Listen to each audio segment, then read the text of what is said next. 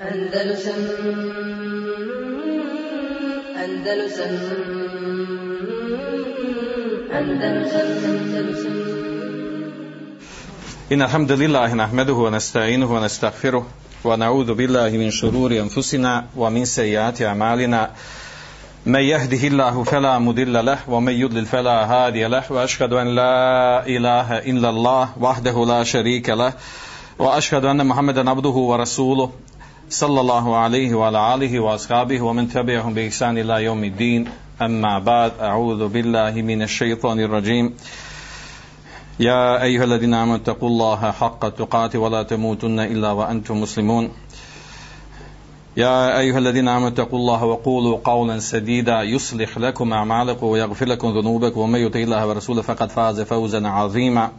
أما بعد فإن خير الحديث كتاب الله وخير الهدي هدي محمد صلى الله عليه وسلم وشر الأمور محدثاتها وكل محدثة بدعة وكل بدعة دلالة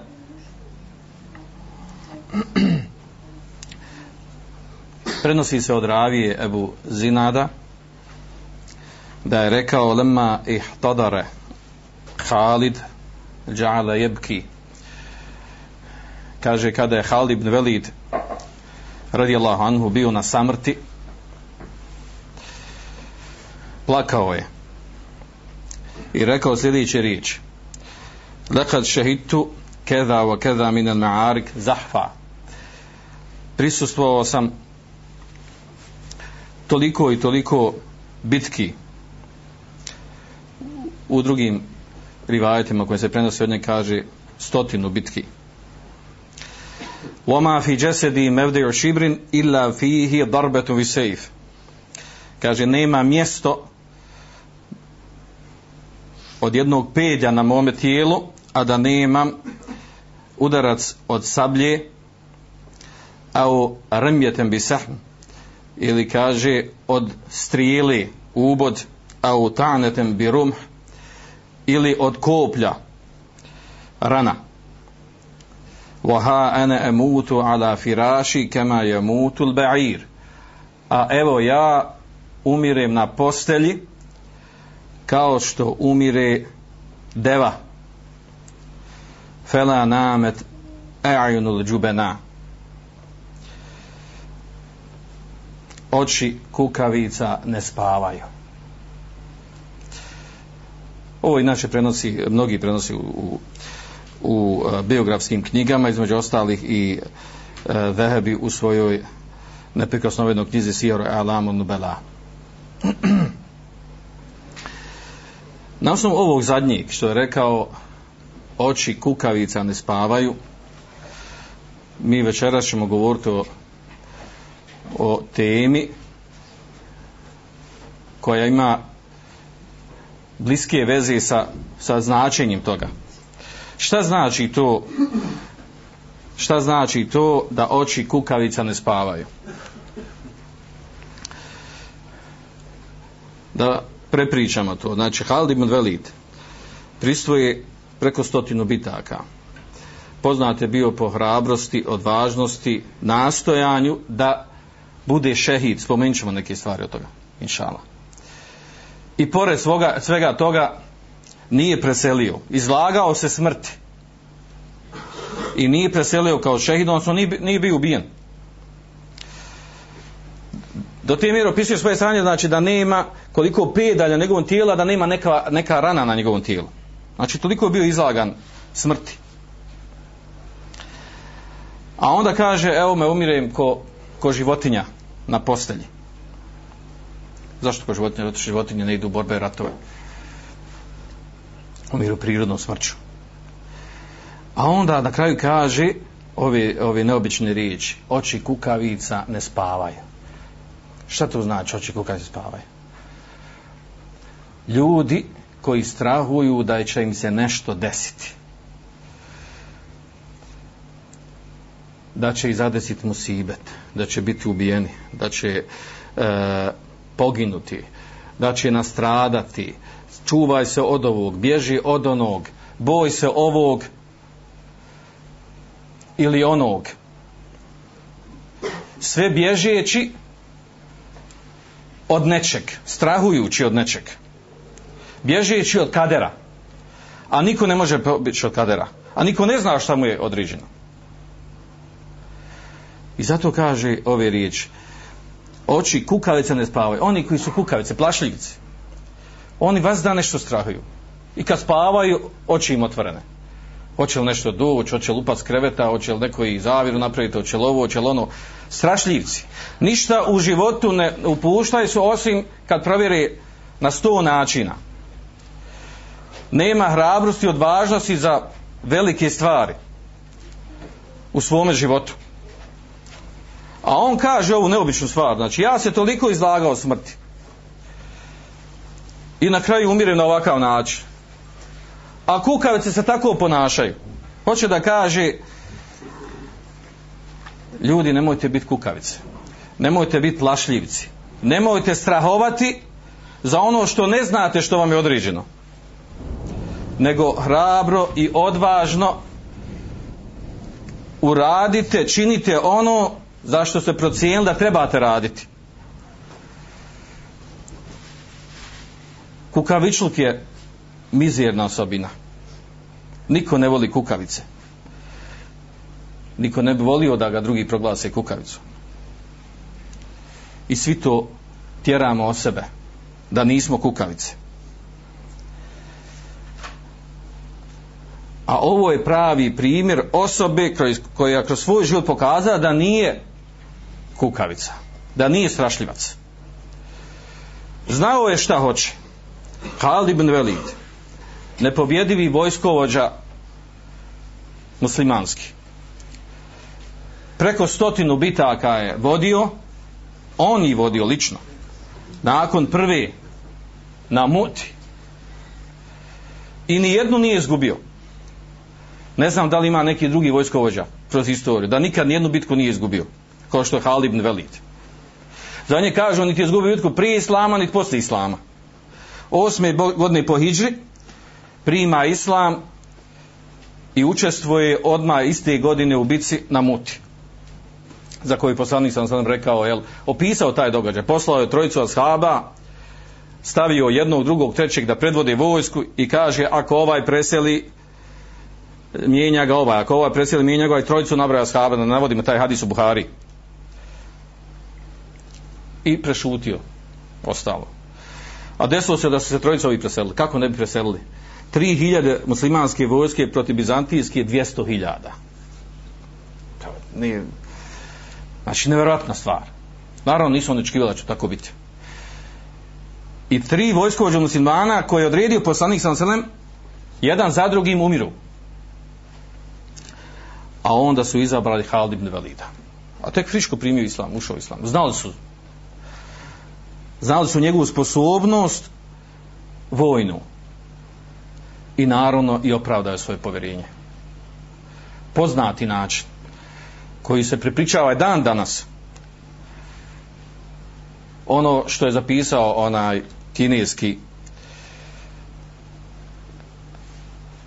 pisac, autor, vojskovođa u knjizi umijeće ratovanja.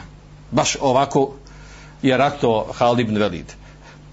Sa 3000 vojnika podijelio je u nekoliko grupa, stotina za stotina vojnika dolazi jedna poslije druge, da, pre, da je predstavi, naravno ulaže su okršaje, da su, a, da su bizantinski vojnici misli kakva je ovo vojska, ko to dolazi?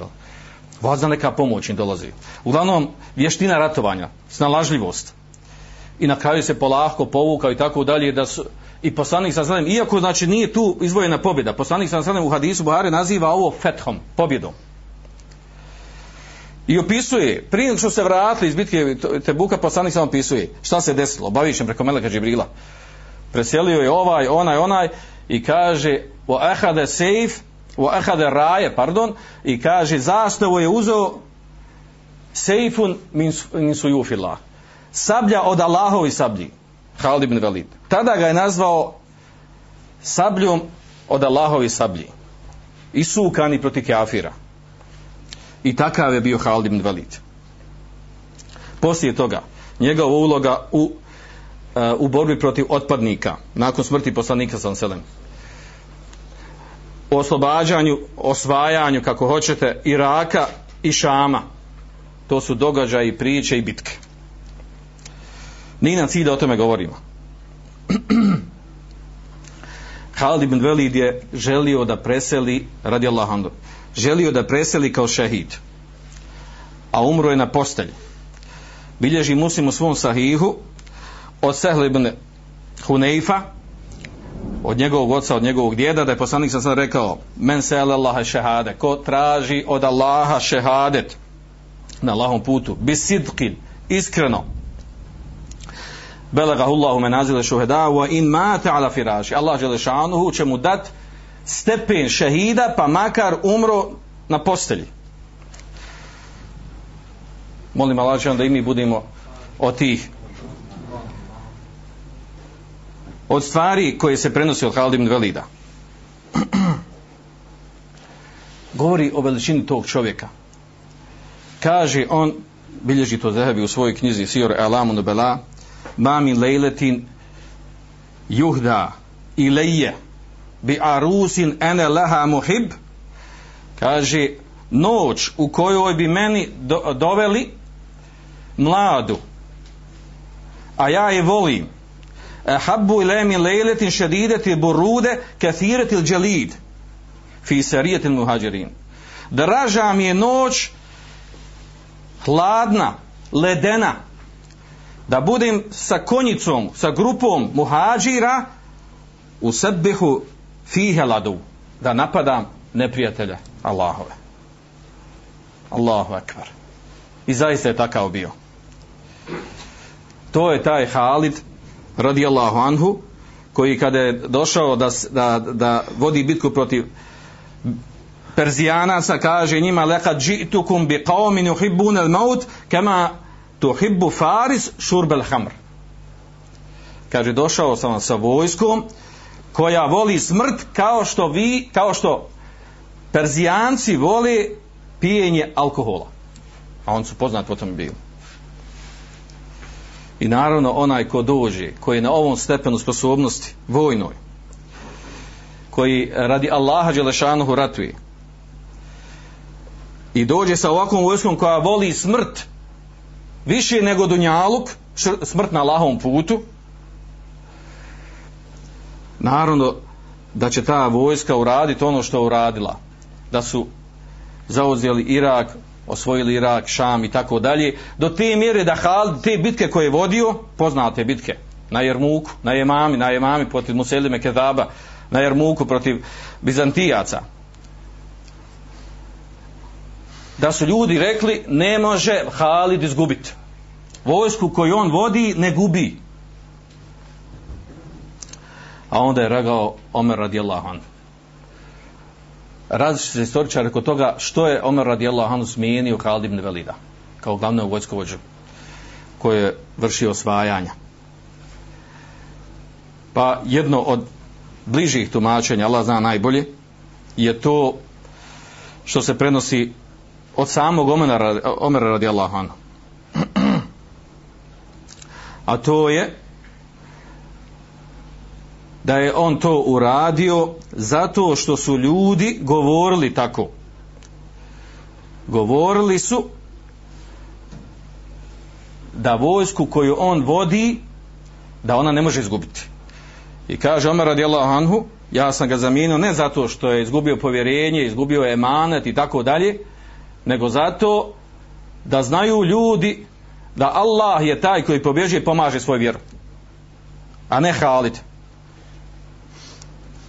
Istinu je rekao Omar radijallahu anhu.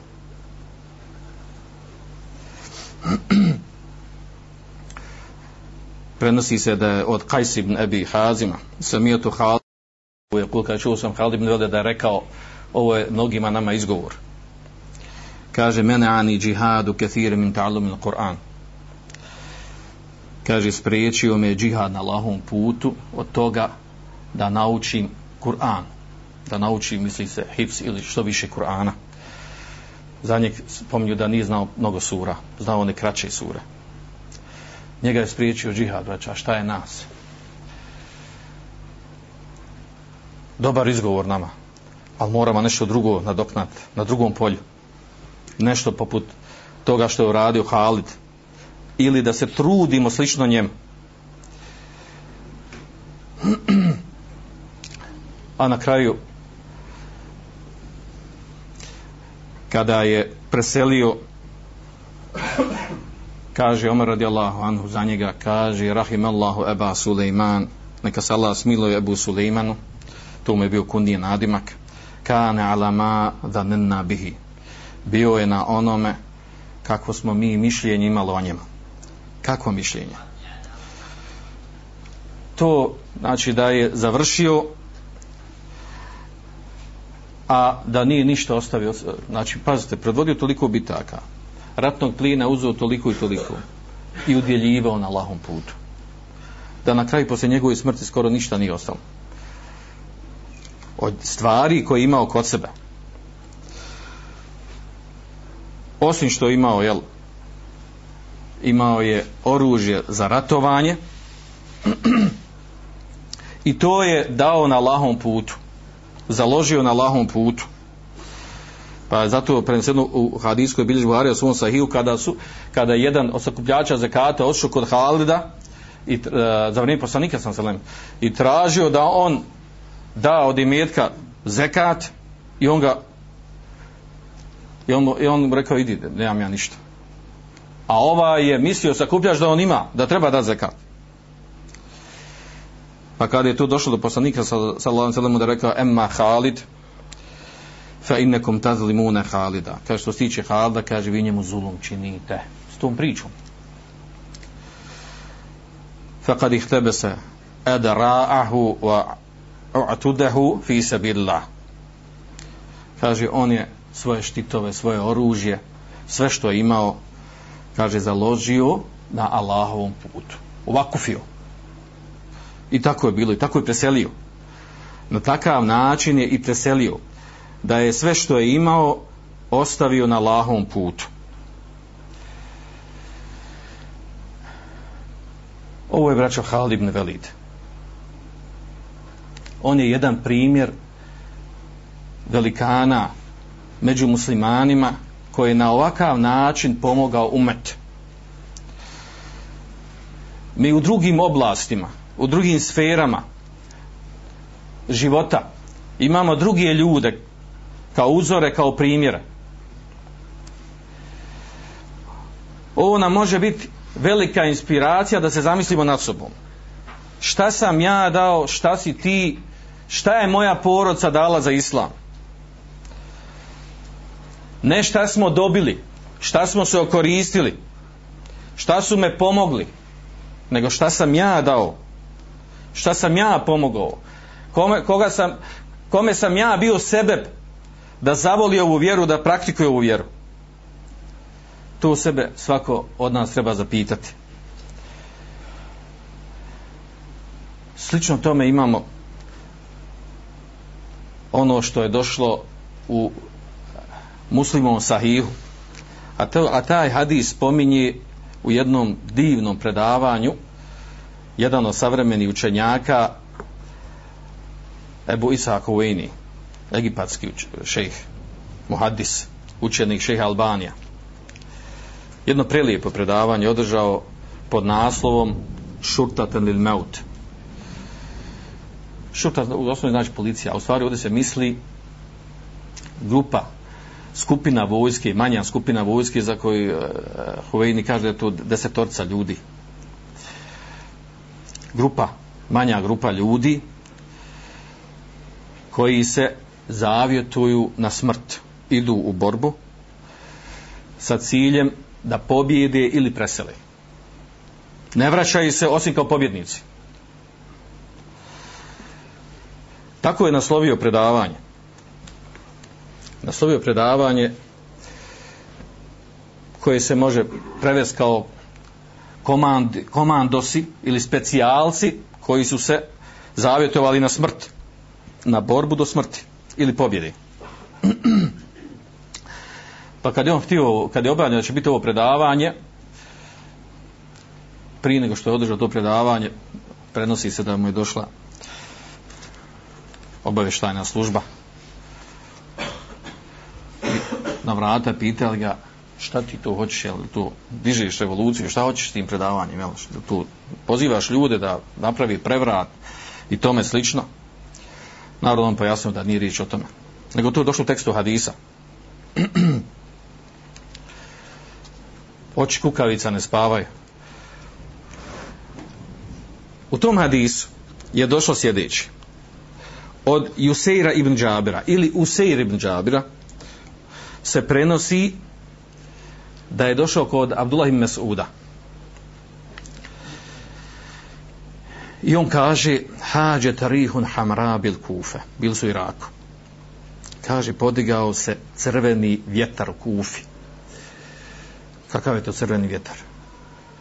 Prašina ona, pustinska, zavisa. Feđa ređun lejse lehu hijjira.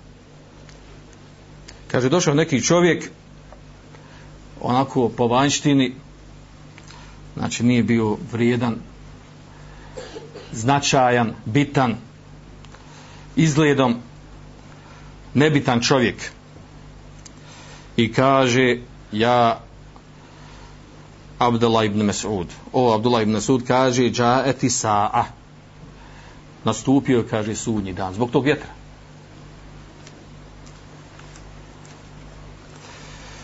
Pa je onda Abdullah Mesud stojao pa je sjeo. Bio je stojao na svojim pa je sjeo. I kaže inne sa'ate la tekumu hatta la yuqsamu mirathun wala yufrahu bi ganimati Kaže sudnji dan neće nastupiti sve dok se ne bude dijelio miraz, nasljedstvo.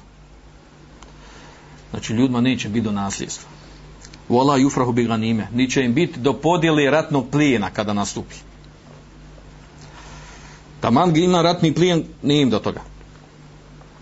Ovo ima veze s krajem hadisa. A zatim je, kaže, pokazao rukom u pravcu Šama. Spomenuo je prije toga još u drugom rivajetu spomenuo je događaje presudnji dan. I onda pričao šta će se desiti kaže aduvun jeđmeun li ehli islam. Doće neprijatelj a misli se ovdje na kršćane bizantice u hadisu došlo nazvani rum misli se na kršćane. Kaže doći će da se okupe protiv muslimana da se bori. Ježma lehum ehlu islam. Sakupit će se i muslimani muslimanska vojska islamska. U drugim hadisima u opisu ove bitke kao što se prenosi od Amr ibn Asa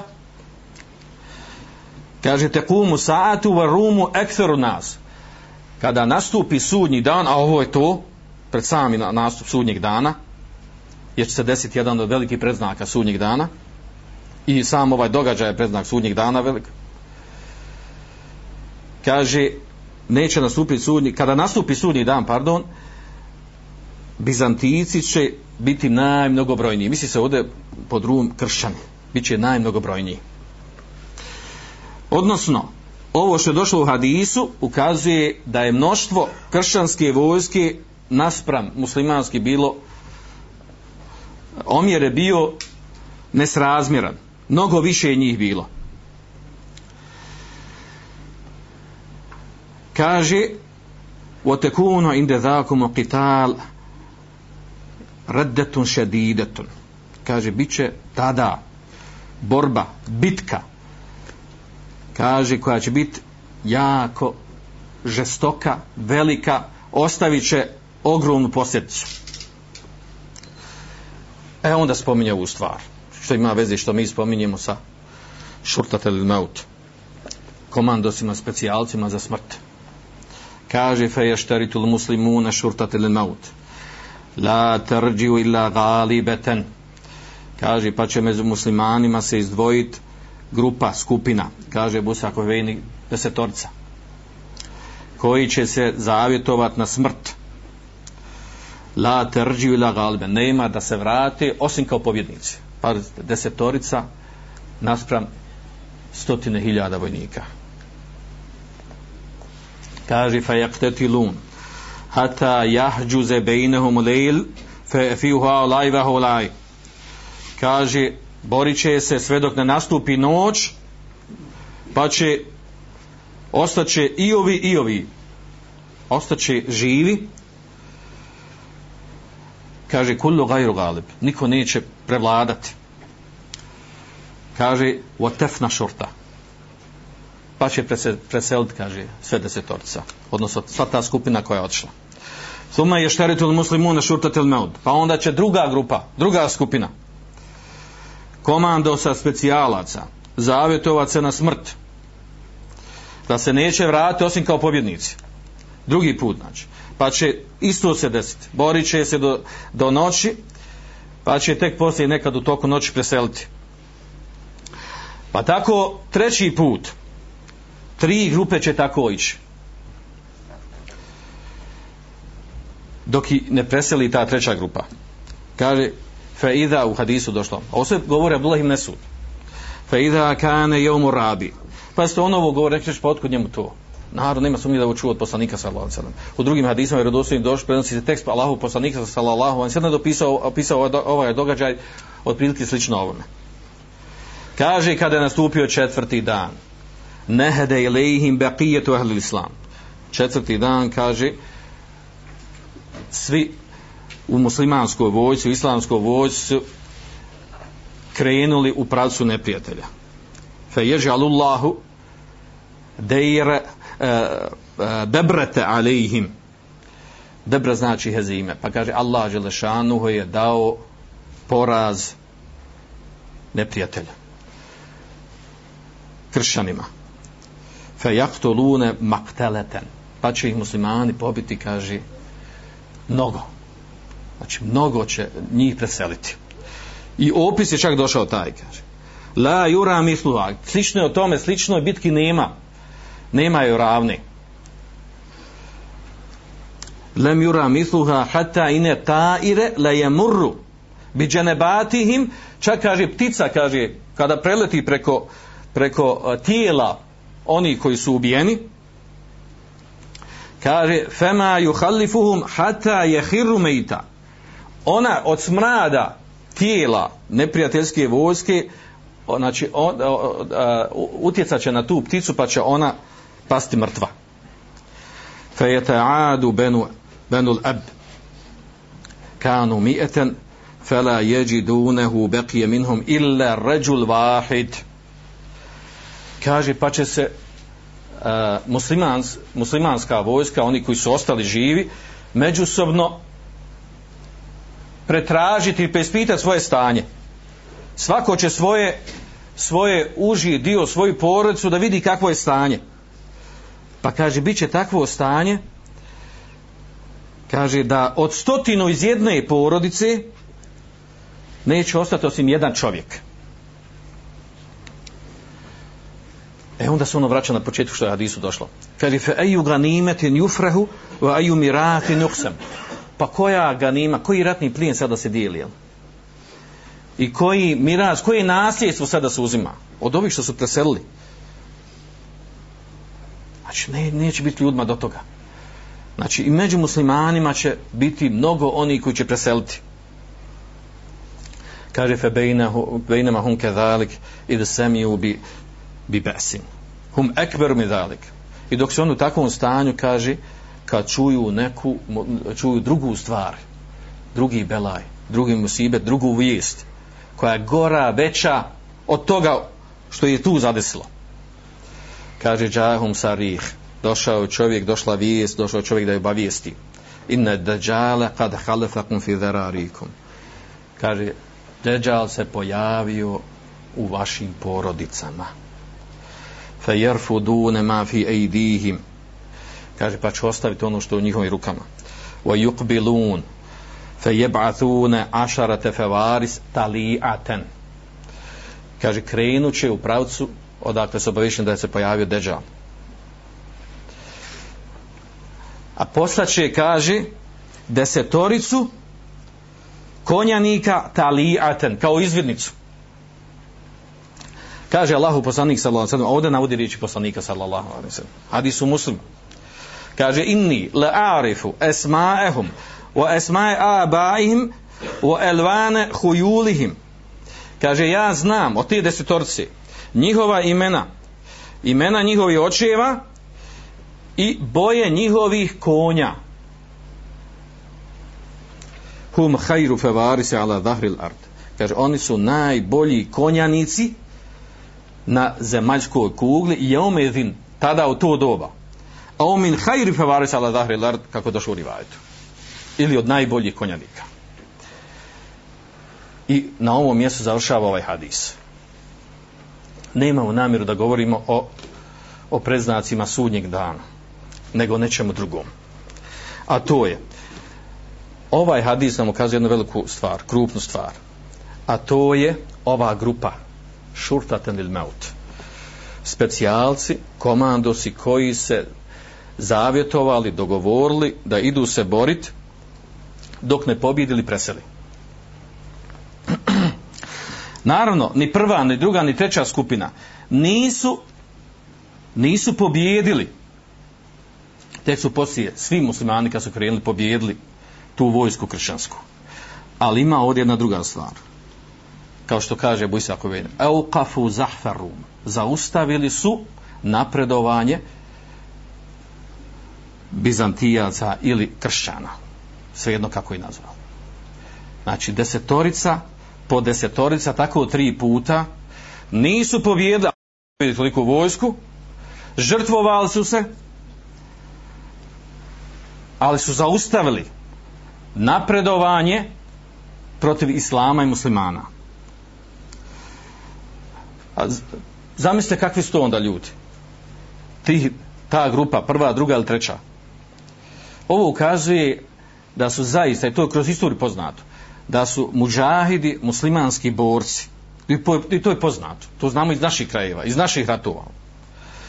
Da su muslimani, pravi istinski muslimani koji ide u džihad na lahom putu, ešđa'u nas i kuluben, da su to najhrabriji ljudi u svojim srcima.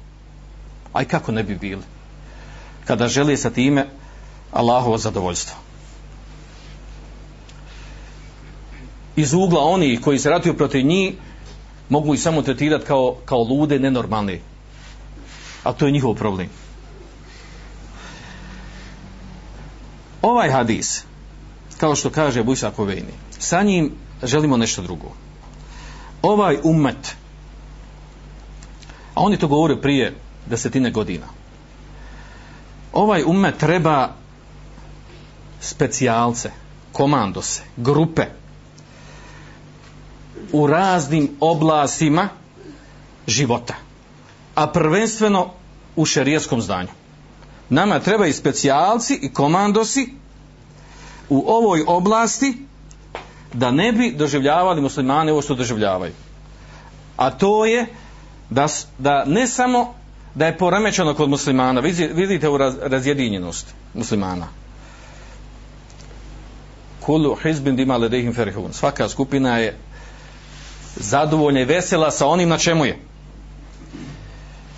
Problem muslimana se vraća na to da mi imamo, to govori Ebu Sakovini za Egipat, jedan centar islamskog svijeta da imamo žestok napad on ga je nazvao mongolski, tatarski. Zašto mongolski, tatarski? zato je mongoli, tatar kad zapadali muslimani mongoli, tatar, jedni isti.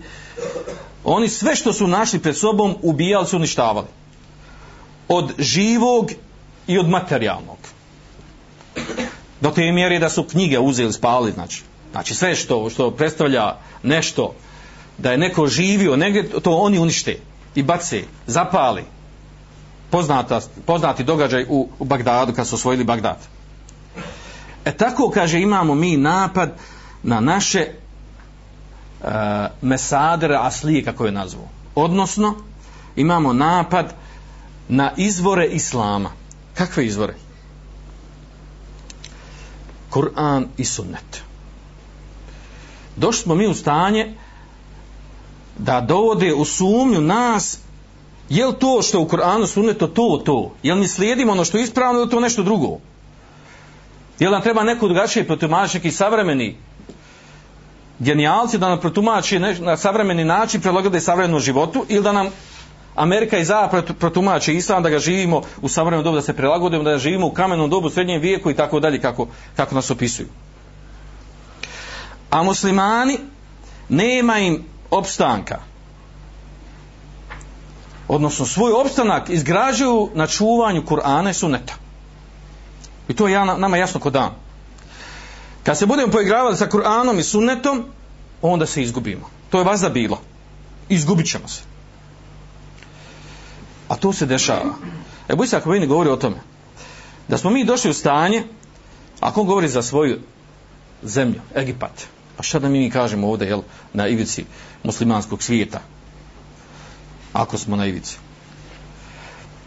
Govori o tome, jel, da se kod njih desila stvar, da su e, došli neki autori, pisci, intelektualci, a puno je danas, malo se načita, završi koji fakultet i tako dalje i odmah on priča o islamu, nešto pročita nekoliko knjiga i sve on popio, sve zna i određuje i onima koji imaju znanje kako bi trebalo da tumače i da, i da pričaju vjeri.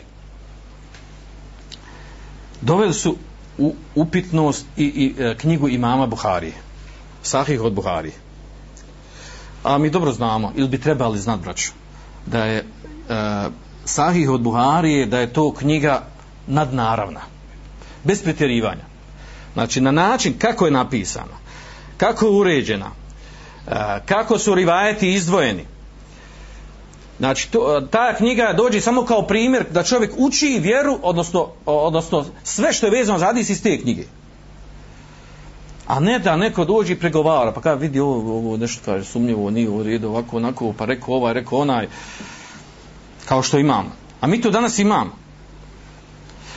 A zašto ovo je bitno? Zato što ima Buharija, pazite, ima Buharija nije bio Arap. On je bio ne Arap.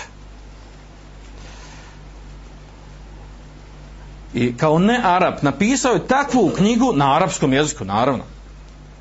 Da je ona, znači da je naravno najispravnija, najvjerodostojnija knjiga nakon Korana i Islamu. Čovjek što više tu knjigu izučava i čita, sve mu je veća u očima. Baš poput Kur'ana. Pravi musliman što više čitava, uči Kur'an, sve dobija veću, veću želju za Kur'anom da ga uči i izučava. A tako učenjaci hadisa. Znaju oni kadr i veličinu knjige imama Buharije. Iz nje izlače one stvari s kojima je došao Buharija. Jer je bio znači doktor muhadisa. Malo je reći da je bio muhadis. Nazvan je Emirul Mu'minin. Najveća titula u hadisu. Kao što kaže uh, Ebu Isa znači to može biti samo da Allah šan neko nadahne da tako, tako nešto napiše. I to je tačno. A onda da, kod nas se pojavilo su kod njih ljudi koji kažu Buhari ovaj hadis izmišljen, ona izmišljen. Ovo nije u redu, ovo je u redu. Ovo je ovako raz, sa razorazni oni, oni okrajki od onih sekti prijašnji, racionalisti ovi oni, raznorazni novotari intelektuci, dođe kaže nije ovaj kao izmišljeno ubačeno hadisa, židovi i base, toliko to hadisa, ovi bas, i tak se pogravaju sa Buharijom. Ili kod nas, šira Fidije dođu i smijavaju se sa Buharijom nama dokazuju iz Buharije kako su oni u pravu. I naravno obično krivotvori nešto ovaj sakriju od hadisa, jedan dio jedan dio napišu, drugi sakriju i tako dalje, dok ti to provjeriš, pa što ne znaš narodsko da provjeriš, tebi već ubaci šupu. Imamo mi takvi. Da ne navodim po imenima ovdje. Baš ljudi koji, koji ciljaju da se poigravaju sa, sa Buharijim, sa Hihom i sa muslimovim skoro je bio izašao u preporod jedan tekst od osobe po imenu Benjamin Idris čim za tako. Bio navodi hadise mu tefek i Buhari muslimu naj, naj, naj, najveći stepen vjerodostojnih hadisa da su tu radi se o ženama. Hadis koji govori o ženama da su žene fitna i tako dalje. I on to šamara na svoj način. To su hadis koji slabi izmišljeni, ubačeni ovako, onako i onda uzma principe tamo o emancipaciji žene, oni su hak istina. Zapadno poimanje, ovo zadnji, zadnji, zadnja moda gdje je na kojim stepenu je žena, to je hak istina, ti principe, a ovo što od hadisu Buhari, davaju nekoliko, oni su izmišljeni. I to naučno ko ga obradio. Allah akvar. naravno što kaže o, e, Abu, Abu Isak Vajin, znači takav čovjek koji dođe i priča nama za Buhariju, da ima izmišljeni hadisa, da ima israelijata, da su židovi ubacili hadise, izmišljaju ovako onako, znači kad to je ređil gabi, to je glupak čovjek.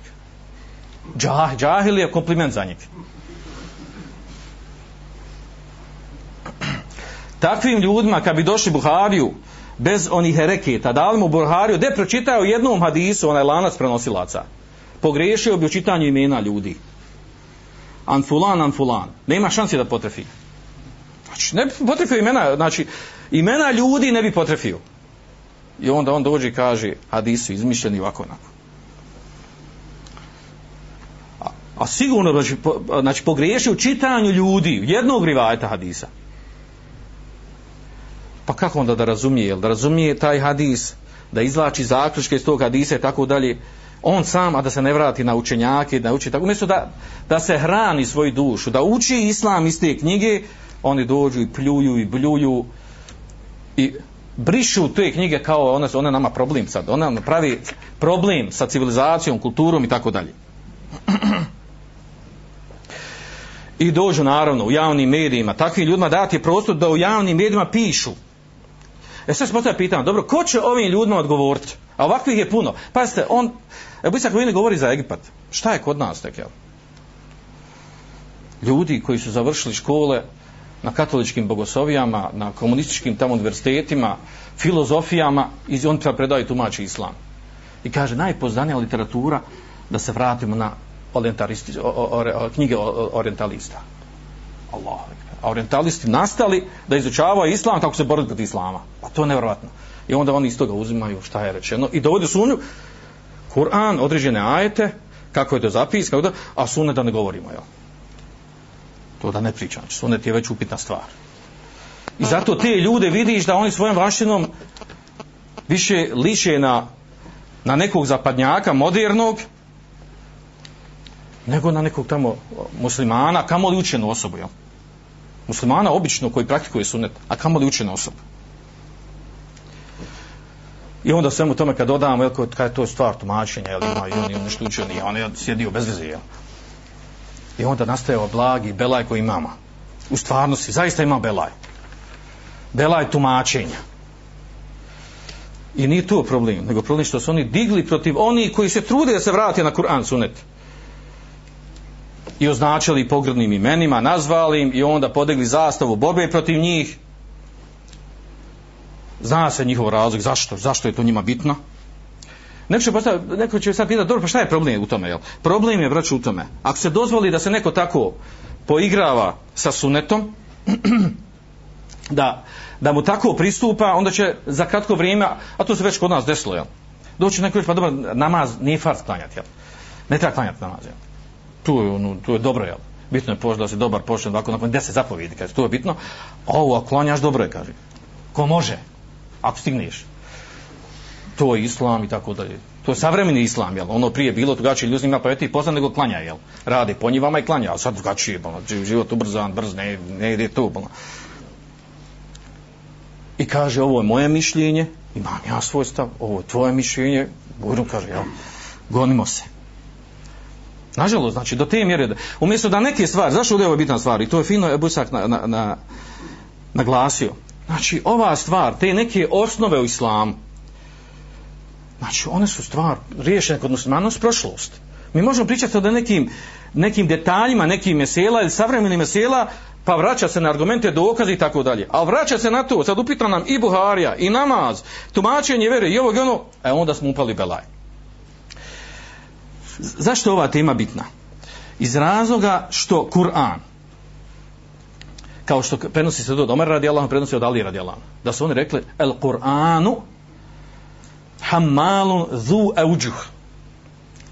I čak Ali Aradilom kaže, kaže, kada se raspravljate sa novotarima ili sa havarđima, kaže, raspravljajte, dokazujte hteđu, kaže, bisunne, dokazujte sa hadisom, nemojte s Kur'anom. Znači, reći, pa počuj ovo, nemoj s Kur'anom. Zašto? Zato što je Kur'an hammal, znači može se tumačiti na ovaj ili onaj način. Zu auđuh, različita, različito pristup, gleda sa strane jezika i drugih stvari.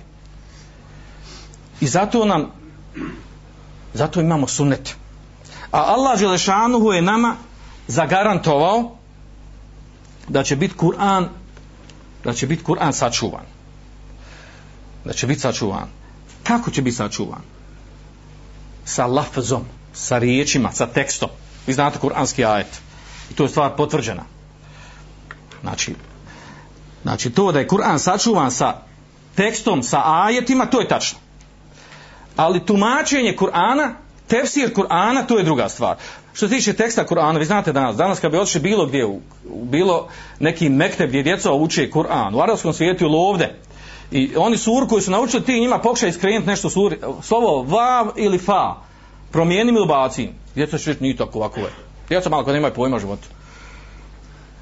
Znači, to je tako, kao što je onaj tamo u Egipte pokušao da, ovaj, da istraživo kod Bajaga Kur'an, da nađe mahane i odšao da isproba kod djece tamo na selima, da isproba, da vidi koliko ljudi ovaj, znaju Kur'an i tako dalje, odšao ta, tako tamo onaj, ovaj, kod djece djeca uči Kur'ani, ove neke sure, ne manje ove veće sure, počeo da ubacuje neke riječi harfove skrivljivi. I djeca stanu odma i odgovor njemu ispravi ga. On ima ovako, kaže nije tako, djeca sprema ratovat pred toga. To djeca znači, Sibjan. Djeca tako reaguju na Kur'an. Znači, Kur'an ne, ne trebamo se sigirati da je sačuvan lafz Kur'ana. Ali tumačenje značenja, to nam Allah šanu nije zagarantovao. Kako nije zagarantovao? Nije nam zagarantovao da će tumačenje tefsira Kur'ana biti sačuvano. Nego danas imamo tefsir batini, unutrašnji tefsir. Ono, jel, kad kaže, kaže, kad kaže u Kur'anu dođe namaz i zekat, ne misli namaz zekat. Dok ima, kaže, preneseno značenje, što drugo se misli. Kao što su ovi neki tamo afidijske sekte rekli Ismailije i ostali. Ima tefsir Matezila po kojem je preveo jel, Besim Korkut. Ima sufijski tefsir dubine širine i te. Kaderijski ovaj onaj. Ili najrasprostranjeniji tefsir su ovaj šaricu maturidijski u sifatima malo je tefsira koji su, koji su ispravno po pitanju sifata sačuvani e, postavu ehlu sunnevo džemaha I to je poznato. Allah Žešano nama također za garantu došlo u vredosnom hadisu da se ovaj mat neće okupiti na dalaletu. Znači šta je ovdje pojenta? Pojenta u tome, znači e, nama treba, pošto je Kur'an, ta, može se na različit način tumačiti, treba neko ko će sačuvati ko će sačuvati sunnet. Jer sunnet je onaj koji pojašnjava Kur'an. Pojašnjava značenje u Kur'anu, razumijevanje Kur'ana, šta je ispravno, šta nije ispravno primjera takvih koliko hoćete u Kur'anu. Poput ajeta, wal mutallaqatu yatarabbasna bi anfusihinna thalathata quru. Žene puštenice neka čekaju priček bude kaže e, tri kurua. U arapskom jeziku kar znači i hajz i čistoća. To je, ne znam da ima u drugom jeziku nešto slično. Znači u arapskom tako ima riječi koje znači i, i suprotno značenjima. Jedno i drugo znači u arapskom jeziku. Na što sad odnosi tu Kur'an? Ili kao što ima riječ varaje. U arapskom jeziku znači vara i iza i ispred. Jedno i drugo značenje ima. Možeš razumjeti samo iz konteksta. Kao što došlo je u suri keh. Lokane varahu melik. Ako uzmemo da znači varahu iza i kaže iza njih je bio oni koji su uzeli čamac djec. Kad iza njih je bio, kaže ovaj melik, ako bio, da je melik bio iza njih, onda to, to nije ispravno razumijevanje. Što? Ako je bio melik iza njih, oni ošli u čamcu, što će probušiti čamac? Pobjegli su od, od, od kralja, od tog vladara nego vara znači ispred. Ispred njih je. On će i sačka dođu sa, sa čavncom, pa ga zato probušao da ga ne buzio. Duga priča. Uglavnom, ne može se ovdje razumjeti ovaj ide da li je hajz ili čistoća bez suneta. A došlo u vjerodostojnom sunetu, u vjerodostojnom hadisu da je poslanik sallallahu alejhi rekao kada je žena pitala ga za istihazu, kaže daj salate ejame akraiki, ostavi namaz, nemoj klanjati u danima akraiki, kad, kad imaš kar. Šta je kar? Znači sad nam došlo pojašnjeno sunetu. Da kar u stvari hajz. Kad ti dođe hajz ne klanjaj. Pa pojašnjeno sunetu da se misli na hajz. I to je jedan stav učenjaka, ima i drugi stav učenjaka. Pojenta je ovdje, znači da sunnet pojašnja do, i zato kažu učenjačke, e sunnetu qadijetun ale Kur'an. Sunnet je ono koje presijeca značenje Kur'ana. Presijeca, znači taj pravo značenje Kur'ana. Kao što kadija nazvan kadija. Kadija je ona men jefsulul fil mavdu, jefsul, znači presudi. E tako sunnet presuđuje razumijevanje u Kur'anu. Da nema sunneta, znači iz Kur'ana bi se moglo razumjeti, umjesto tri mišljenja o nečemu imali tri stotine mišljenja. U Kur'anu nije opisano kako treba klanjati, kako treba trebati zekat. Da nemamo suneta, znači ljudi bi davali zekat i klanjali bi koliko namaza, na koji način, to bio blagi haos. A imamo kod ovih Kur'anina, ova sekta što je nastala, koji kaže, mi samo držimo s Kur'ana, mi ne priznajemo sunet, tako da. I onda kad nam neko dođe i govori o sunnetu, poigrava se sa sunnetom i e, E, zlonamjerno ili e, nenamjerno dođe i poigrava se i dovodi upitno suneta i hadijskih knjiga, onda je to veliki problem za ovaj umet. I onda se postavlja pitanje, kao što kaže Busak Uvijenik, gdje su oni od nas koji će bran sunet? Gdje, su, gdje je omladina? Gdje su oni hrabri? Gdje su halidi? Gdje su ona desetorica? Tri, uh, uh, tri grupe ili više njih. Imamo mi ih u džihadu. Treba nam na ono polju. Treba nam svi poljima. Ljudi koji će ustati, koji će se dignuti s ponosom, sa hrabrošću braniti ono što je od vrijednosti islama. Nije ovo stvar skrivena. Ako to ne budemo raditi, naravno naš, naš se odnos kuranski ajte. وَإِنْ تَتَوَلَّوْ يَسْتَبْدِلْ قَوْمًا غَيْرَكُمْ Ako vi glavu okrenete, ako mi okrenemo glavu od ono što Allah šanu daje, nudi, traži od nas da slijedimo. Kaže Allah šanu zamijeniti je stebdil komen gari zamijenit sa drugim ljudima. Šta, šta znači Allah on bošnjak? Nacija mu nešto znači? Allah šanu svejedno bio. Austrijanac, hrvat, bošnjak, srbin koji se prihvati vjeri on je musliman. Allah šanu ne gleda u naciju, ne gleda u boju ne gleda kontinent. Kaže sume la je kunam falko a oni neće biti pod vasom Nego kakvi će biti? Čvrsto se prihvati vjeri i drži se onog što od vjeri. Bez filozofiranja, pametovanja. I zanimljivu stvar kaže ovaj, šeh eh, Ebu Isak kad govori o ovoj temi, Zašto kaže on, eh, neko će reći, pa dobro, šta on ima govoriti o jednoj zemlji u Egiptu, jel, gdje imamo, jel, imamo institucije, imamo državu, muslimansku državu, šta, šta on sad ima nekog proziva tako dersovima, huškat ljude, jel. Kaže on sam, kaže, gdje je naša mladna? Gdje su ljudi koji hoće da se prihvati čvrsto i da uzme manet ove vjere? I zanimljivu stvar reče, kaže, nahnu gaselna jedina mi ne u omu asesati rasmije. Kaže, mi smo oprali ruke, kaže, od države i od ovih vjerskih institucija. Čuje oprali ruke kao džaba im njihovo. Ne možemo se osloniti na njih. Kaže, svejedno bio li Ezhar ili neko drugi. Mislim, uzivite na Lesar. Mi znamo kako se od sanji poigravaju. Kako hoće ovaj vladar, oni dizaju fetvu, Kako hoće ovaj, kako ona. Znači, to je igra. To kaže Buca Kovejni. Prije ovog vremena na mnogo više. Šta da mi kažemo u našoj sredini? Ako on to kaže u Egiptu, ako on to kaže za El Azhar, poznati univerzitet, koji je u svoje vrijeme imao velik značaj, kada Šehla Azara, kada nešto kaže, strahovao je vladar i namjesnik, posljedice, posljedice tih riječi, sad je što kaže ono pod naručbi idu stvari. Ako, to, ako on to kaže za Egipat, šta mi onda da kažemo za našu sredinu? šta mi da kažemo za našu sredinu? A evo navešemo jedan primjer, evo klasičan primjer, da malo povižemo s našom stvarnošću. A, recimo ovo sad zadnje što je bilo ovaj, aktuelno, a to je nevratna stvar, ali dešava se. Poznata nama stvar. Neko, neko će reći, pa ne znam da li je pametno pričati o tome. Treba pričati. Neke stvar mora se govoriti. Saudijska ambasada u dogovoru sa Rijasetom, u saradnji sa njima, donesu odluku da ne izdaju fet, da izdaju, da izdaju vize onim studentima koji budu primjenjeni tamo u Saudijskoj Arabiji da studiraju.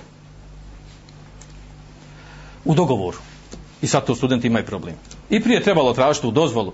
Znači kad odu, trebaju dobiti vizu, već su primljeni. Treba dobiti vizu u Saudijskoj ambasadi, on kažu, do, donesi nam dozvolu od, od Rijasita. Odu od Jasita kad ne može dobiti dozvolu, nisi završio medresu, nisam poznata priča. Sad se pošto pita šta je to. I obustavljeno je to koliko će trajati, kako i tako dalje, da li će se to riješiti preko veza ovog, pokušala se nije riješilo. Šta to znači? Znači, to su naše institucije te. Jedna vjerska, druga iz, iz države poznate. I onda kako to protumačiti? Evo neke solucije, ja da, da pokušam malo da, da se tu da se razume. Evo recimo bez šali, solucija bez šali.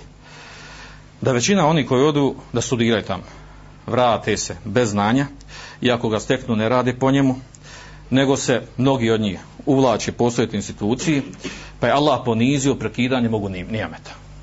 Nema više tog nijameta. Nema hajra od toga. Treba promijeniti smir. Druga solucija. Recimo, da se malo našalimo. Vidla ize da se vraćaju isti ljudi koji odu studirati ili gori sa studija ili voza Arape, ili se uhljebili u centru negdje, ili u Izaju i tako dalje. Po njima nije novotarija, novotarija, niti novotari. Novotari ne šire sunet, niti širijesko znanje, pa veli nema razlike između ovih ni ovih i naši ovdje na finu, jel? Kad nema razlike da umet ne troši, sikiraj za umet, džabe ne troši pare na njih, jel? Velike se pare troši na njih. Pa kada im prekinemo. Ili još jedna solucija. Možemo, naraš, možemo stvarno na različit način tumačiti. To zbog ono malo učeni koji, koji obavljaju ono što treba da obavljaju, što se, koji se školovali, vratili, vidla ize opasnost u tome. Za svoje maturidijsko, sufijsko, novotarsko, rafidijsko otkrovenja i ostali na ovim prostorima i boje se tog rak, rane umeta vehabizma koji dolazi iz tih kraja. Pa veli, zavrni roru, začepi. Možemo i neku četvrstu soluciju. Neko samo kritičko ono, samo kritičko ovaj tumačenje da, da ne otvaramo. Znači, možemo tumačiti na razne načine. Ali to nam je stvarno, to nam se dešava. Neko kažu, kaže, imamo mi naše institucije, studirajte ovdje. Kako što ide, studirajte, studirajte, kaže, ove dunjaličke znanosti, jel? imamo učeni previše, kaže. Šta će nam to?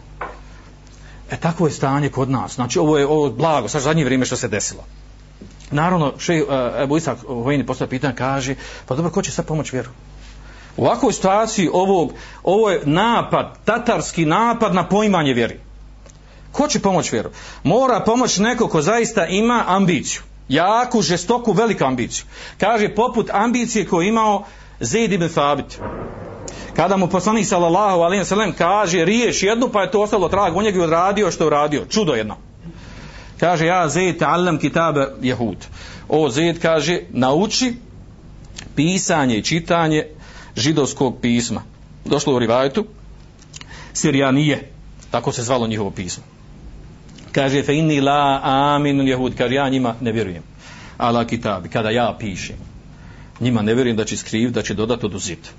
Pa kaže, eh, uh, Zaid Sabi kaže, fe hadaktuhu fi nisfa šehra, ili fi hamsata šehra eom, u rivajetu. Kaže, pa sam ja za 15 dana naučio, kaže, njihov jezik, pisanje i čitanje a svakako su razumili riječi njihove pošto su živjeli zajedno. Hadis bilježe Budavud i Tirmizi i Ahmed, vjerodostojno ga cijeni mnogi muhadisi. Pojenta je ovdje, znači da, da, kratko, da tako kratko vrijeme nauči, što znači da je to moguće. Ja, da tako, tako kratko vrijeme da nauči jedan jezik. Znači to je neprikosnoven primjer.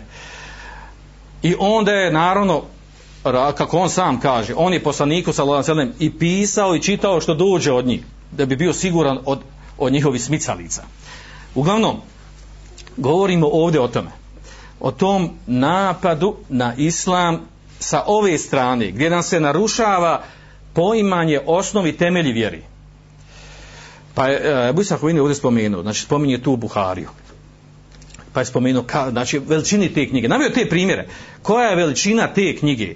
Kako je Buharija na početku počeo sa Babul Vahi, pa završio eh, sa Babul teuhi, sa poglavlje o, o Vahiju, o objavi, pa onda o Tevhidu, šta je mudro toga? Znači, to je more znanja. A da ne govorim o druge zbirke, od muslima, Budauda, Tirmizija, Nesaja, Ibn Maži, Ibn Hibana, Hakima, Darima, Darakundija, sve, te, sve to neko treba učiti, izdavati, naučiti.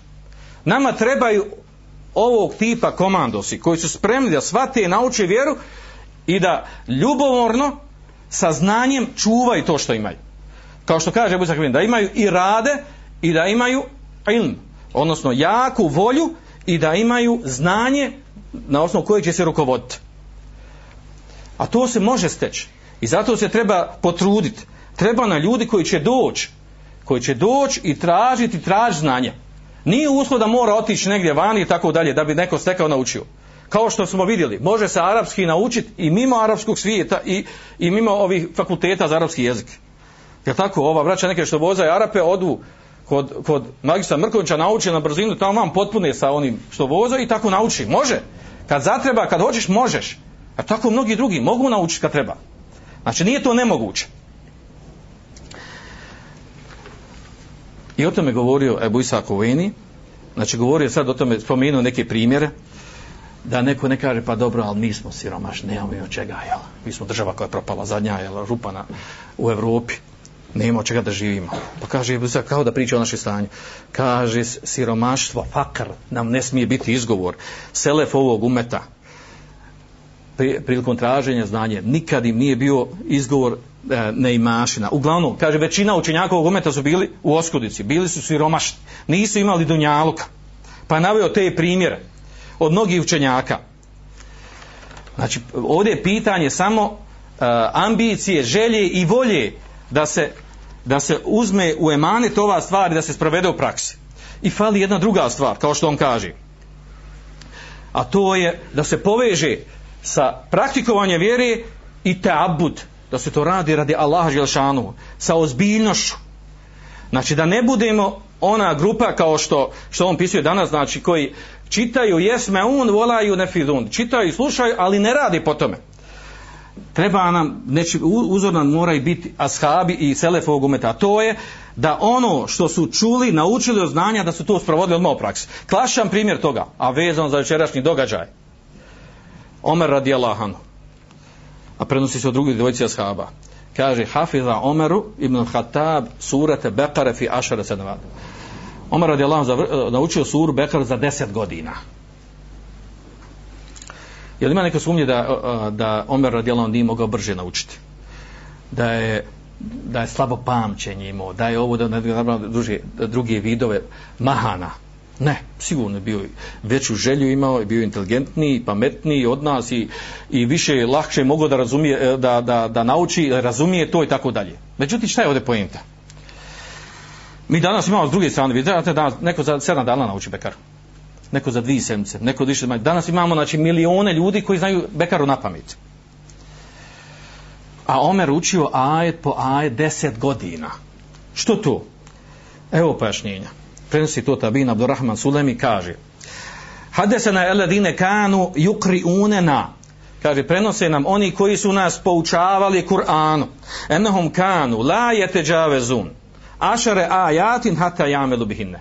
Da oni nisu prerazili deset ajeta, da nauči napraviti deset ajeta, sve dok ne bi radili po njima.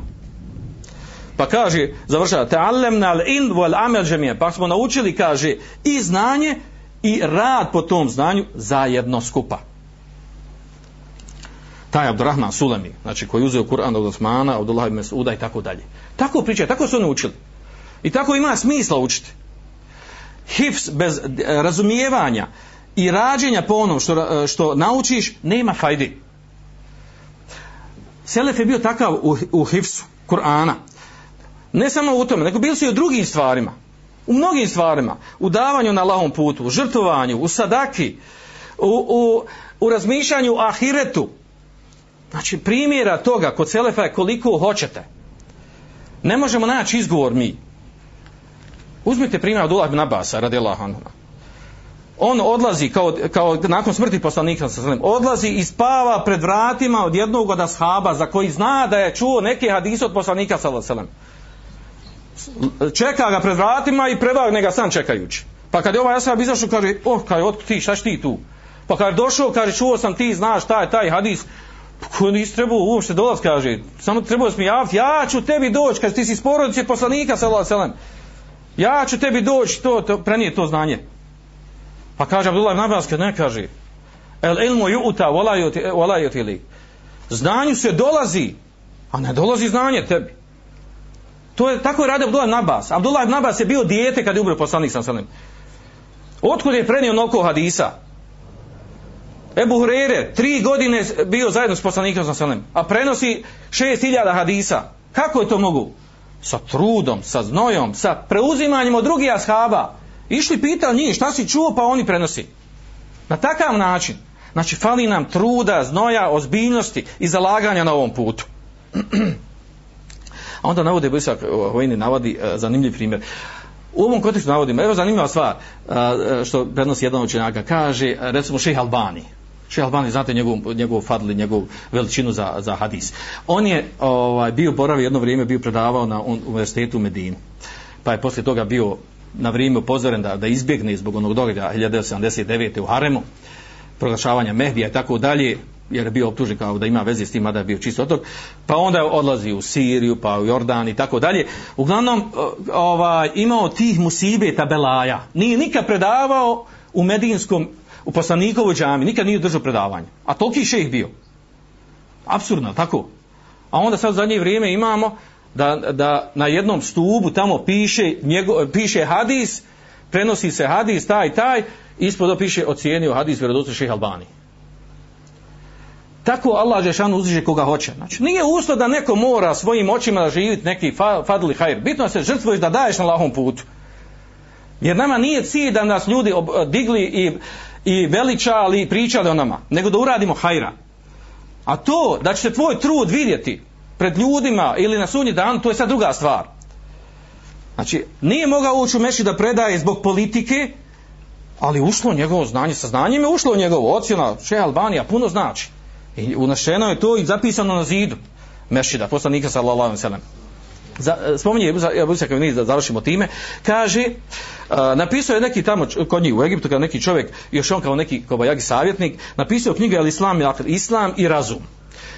Knjizi, kaže, spominje na jednom mjestu sa nesusnu strani, kaže, vola je zalu fil Kur'ani, ahta, on nahvije, hatalan. Kaže, još uvijek, kaže, ima u Kur'anu, kaže, grešaka gramatički, sve do sad. I onda ta ista osoba kada je tražila je da ode kod ljudi koji su imali ovaj utjecaj, da se odluči da, da mu daju program da vodi u javnim medijima program od pola sata. Pola sata sedmično. Šest mjeseci. I ona priča o tome. Zamisli taj čovjek koji dođe, čovjek takvu izjavu ima. I datum je to. I on dođe i tako izjavi, pa u Kur'anu, kaže, još uvijek ima grešaka gramatika. Znači, znači? Ovo je, ovo je ovaj ravno ludost da neko izjavi. Zašto? Zato što arapski jezik, gramatika arapskog jezika je izvučena iz Kur'ana. Kako ćeš u Kur'anu ima grešaka? Jel? Znači, svo, većina znanja i normalno iz ovih, iz ovih pjesama iz džahilijeta. Ali na osnovu Kur'ana, znači da je bilo u Kur'anu kakvih grešaka, pa to bi odmah mušici za vrijeme objave Islama rekli, oh pa kakav je ovo Kur'an objava, vidi, pogriješio ovom, pogriješio u onom. A što bi jedva ne čekali mušici? Smiješno da, da opravdanja.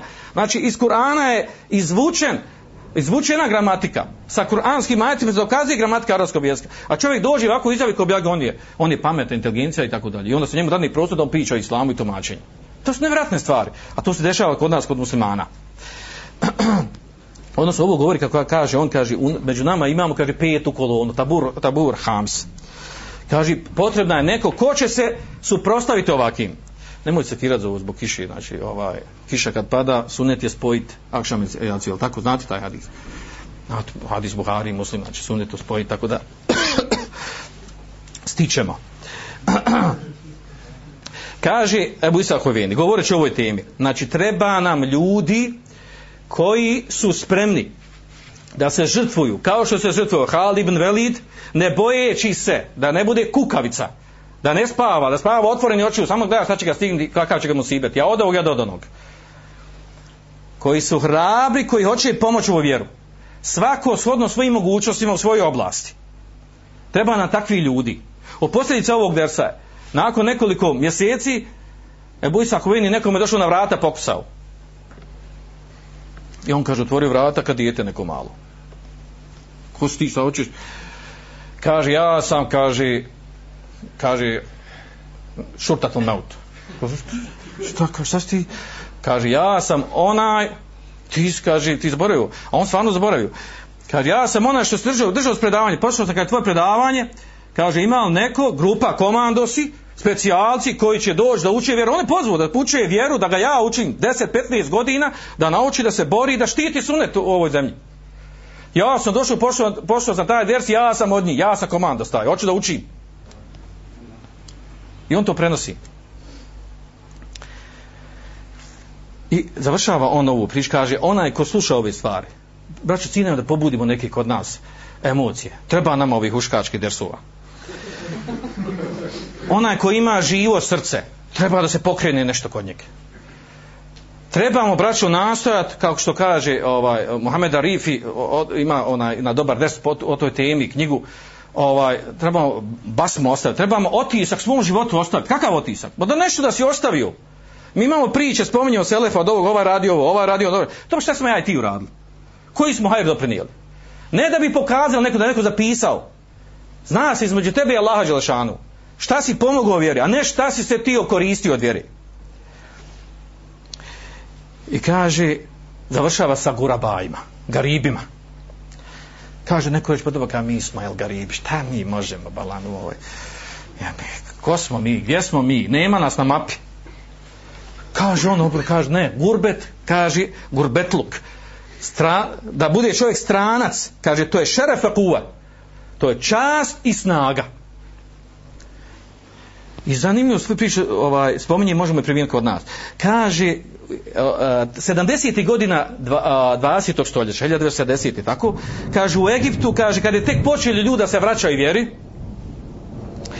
kaže, malo je bilo oni koji su mogu sreći da vidiš na sunetu, da ima neku bradu. Kaže, znam ja, sjećam se, kad nekog vidiš, on je s kraja grada, kaže, kad ga vidiš, obraduješ se.